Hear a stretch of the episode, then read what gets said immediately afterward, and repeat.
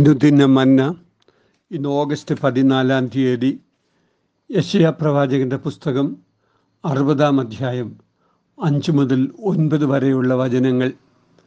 അപ്പോൾ നീ കണ്ട് ശോഭിക്കും നിന്റെ ഹൃദയം പിടച്ചു വികസിക്കും സമുദ്രത്തിന്റെ ധനം നിന്റെ അടുക്കൽ ചേരും ജാതികളുടെ സമ്പത്ത് നിന്റെ അടുക്കൽ വരും ഒട്ടകങ്ങളുടെ കൂട്ടവും മിദ്യാനിലെയും ഏഫയിലെയും ചിറ്റൊട്ടകങ്ങളും നിന്നെ മൂടും.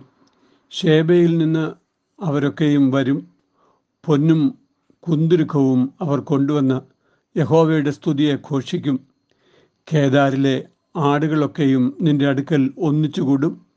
നബായോത്തിലെ മുട്ടാടുകൾ നിനക്ക് ശുശ്രൂഷ ചെയ്യും. അവ പ്രസാദമുള്ള യാഗമായി എന്റെ പീഠത്തിന്മേൽ വരും. അങ്ങനെ ഞാൻ എന്റെ മഹത്വമുള്ള ആലയത്തെ മഹത്വപ്പെടുത്തും. മേഘം പോലെയും തങ്ങളുടെ കിളിവാതിലുകളിലേക്ക് പ്രാവുകളെ പോലെയും പറന്നു വരുന്ന ഇവറാർ ദൂരത്തു നിന്ന് നിന്റെ മക്കളെ അവരുടെ പൊന്നും വെള്ളിയുമായി നിന്റെ ദൈവമായ ഹോവയുടെ നാമത്തിനും അവൻ നിന്നെ മഹത്വപ്പെടുത്തിയിരിക്കൊണ്ട് ഇസ്രായേലിന്റെ പരിശുദ്ധനും കൊണ്ടുവരേണ്ടതിന് ദ്വീപുവാസികളും തർസീസ് കപ്പലുകൾ ആദ്യമായും എനിക്കായി കാത്തിരിക്കുന്നു. മർദ്ദനോപകരണങ്ങൾ സ്നേഹോപാധികളാകുന്ന രൂപാന്തരം എന്നാണ് ഇന്നത്തെ ധ്യാനത്തിന് തലക്കെട്ട്.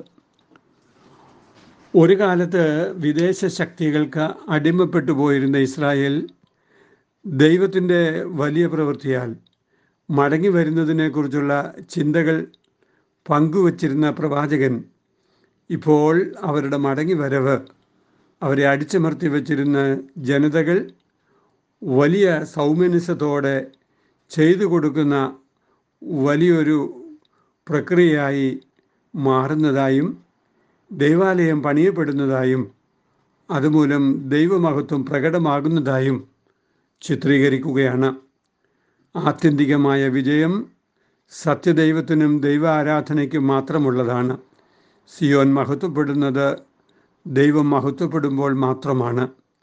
ഒരു കാലത്ത് ഇസ്രായേലിനെ മർദ്ദിച്ച് ഒടുക്കിയിരുന്നവർ ഇപ്പോൾ സ്നേഹ ഉപാധികളായി മാറുന്ന അവസ്ഥ ദൈവിക പ്രവർത്തനത്താൽ മാത്രം സംഭവിക്കുന്നതാണ്. ഒന്നാമതായി സമുദ്രത്തിന്റെ ധനവും ജാതികളുടെ സമ്പത്തും എരുശലേമിലേക്ക് എത്തിച്ചേരും എന്നാണ് ഒന്നാമത്തെ പ്രവചനം. ഈ പ്രവചനം തുടർന്നും ആവർത്തിക്കപ്പെടുന്നുണ്ട്. സെരുബാബേൽ ദേവാലയ പുനരുദ്ധാനം നടത്തിയപ്പോൾ ദരിയാവേസ് ചക്രവർത്തി നൽകിയ സംഭാവനകൾ ഈ വാഗ്ദത്വത്തിന്റെ ഭാഗിക പൂർത്തീകരണമായി ചിലർ വ്യാഖ്യാനിക്കുന്നുണ്ട്. എസ്ര ആറാം അധ്യായം എട്ട് മുതൽ ഒൻപത് വരെയുള്ള വാക്യങ്ങൾ. മിശിഹായുഗത്തിൽ സംഭവിക്കുന്ന വലിയ അനുഗ്രഹമായും ഇത് വ്യാഖ്യാനിക്കപ്പെടാം. എന്നാൽ പുതിയ നിയമ സഭയിൽ ജാതികൾ കൂട്ടമായി അംഗത്വമെടുക്കുന്നതിനെക്കുറിച്ചാണ് ഈ പ്രവചനമെന്ന് വേറൊരർത്ഥത്തിൽ പറയുവാനും കഴിയും.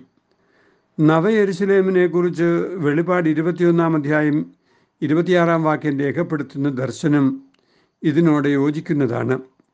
ചില വിജാതീയ സമൂഹങ്ങളെ പേരെടുത്ത് ഇവിടെ പരാമർശിച്ചിരിക്കുന്നു. മിഥ്യാനിയർ അബ്രഹാമിന്റെ വേറൊരു ഭാര്യയായിരുന്ന കെതൂറായിലൂടെ അബ്രഹാമിന്റെ മക്കളായിരുന്നു എന്ന് ഉൽപ്പത്തി ഇരുപത്തിയഞ്ചിന്റെ രണ്ട് രേഖപ്പെടുത്തുന്നു. ഇസ്രായേലിന്റെ പരമ്പരാഗത ശത്രുക്കളായിരുന്നു മിഥ്യാന്യർ യോർദാൻ നക്കരയുള്ള മരുഭൂവാസികളായിരുന്നു അവർ. ഏഭ മിഥ്യാന്റെ മകനായിരുന്നു ഉൽപ്പത്തി ഇരുപത്തി അഞ്ചിന്റെ നാല്. മിഥ്യാന്യർ ഒട്ടകങ്ങളെ വളർത്തുന്നവരും വാഹനമൃഗമായി അവയെ ഉപയോഗിക്കുന്നവരുമായിരുന്നു.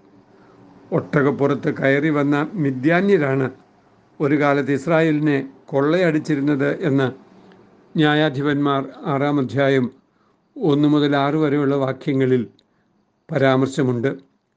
മിഥ്യാൻ നടത്തിയ സംഹാര താണ്ഡവം ഇസ്രായേലിനെ തളർത്തിയിരുന്നു എന്ന് യശ ഒൻപതിന്റെ നാല് സൂചിപ്പിക്കുന്നു. എന്നാൽ ഇപ്പോൾ ആ പീഡനോപാധി ദൈവത്തിനു വേണ്ടി ചുമട് ചുമക്കുന്നവരായി തീരുകയാണ്. ഷേബ ദക്ഷിണാഫ്രിക്കൻ ഭൂപ്രദേശത്തുള്ളതും ധനസമൃദ്ധവുമായ ഒരു രാജ്യമായിരുന്നു. ആധുനിക യമൻ ഈ സ്ഥലത്താണ് എന്നാണ് പഠിതാക്കൾ പറയുന്നത്. പൊന്നും കുന്തിരിക്കവും മറ്റും ശേബാരാജ്ഞി ശലോമോൻ രാജാവിന് കാഴ്ചയായി അർപ്പിച്ചിരുന്നുവെന്ന് ഒന്ന് രാജാക്കന്മാർ പത്താം അധ്യായം രണ്ടാം വാക്യം സൂചിപ്പിക്കുന്നു. ഷേബ രാജ്യം സുഗന്ധദ്രവ്യങ്ങളുടെ നാട് എന്ന് ഇരമ്യാവ് ആറിന്റെ ഇരുപത് സൂചിപ്പിക്കുന്നു. ഒരു സമയത്ത് ഇസ്രായേലിനെ അടിച്ചമർത്താൻ ഉപയോഗിച്ചിരുന്നവ ഇപ്പോൾ ദൈവ നാമമഹത്വത്തിന് മുഖാന്തരമായി തീരുകയാണ്. പീഡകൻ പ്രചാരകനായി മാറുന്ന അത്ഭുതം ചരിത്രത്തിൽ നാം ദർശിച്ചിട്ടുണ്ടല്ലോ. ശൗലപ്പുസ്തലനായ പൗലോസായി തീർന്ന സംഭവം പോലെ എത്രയോ ജീവിതങ്ങൾ ദൈവത്തിനായി രൂപാന്തരപ്പെട്ടിട്ടുണ്ട്.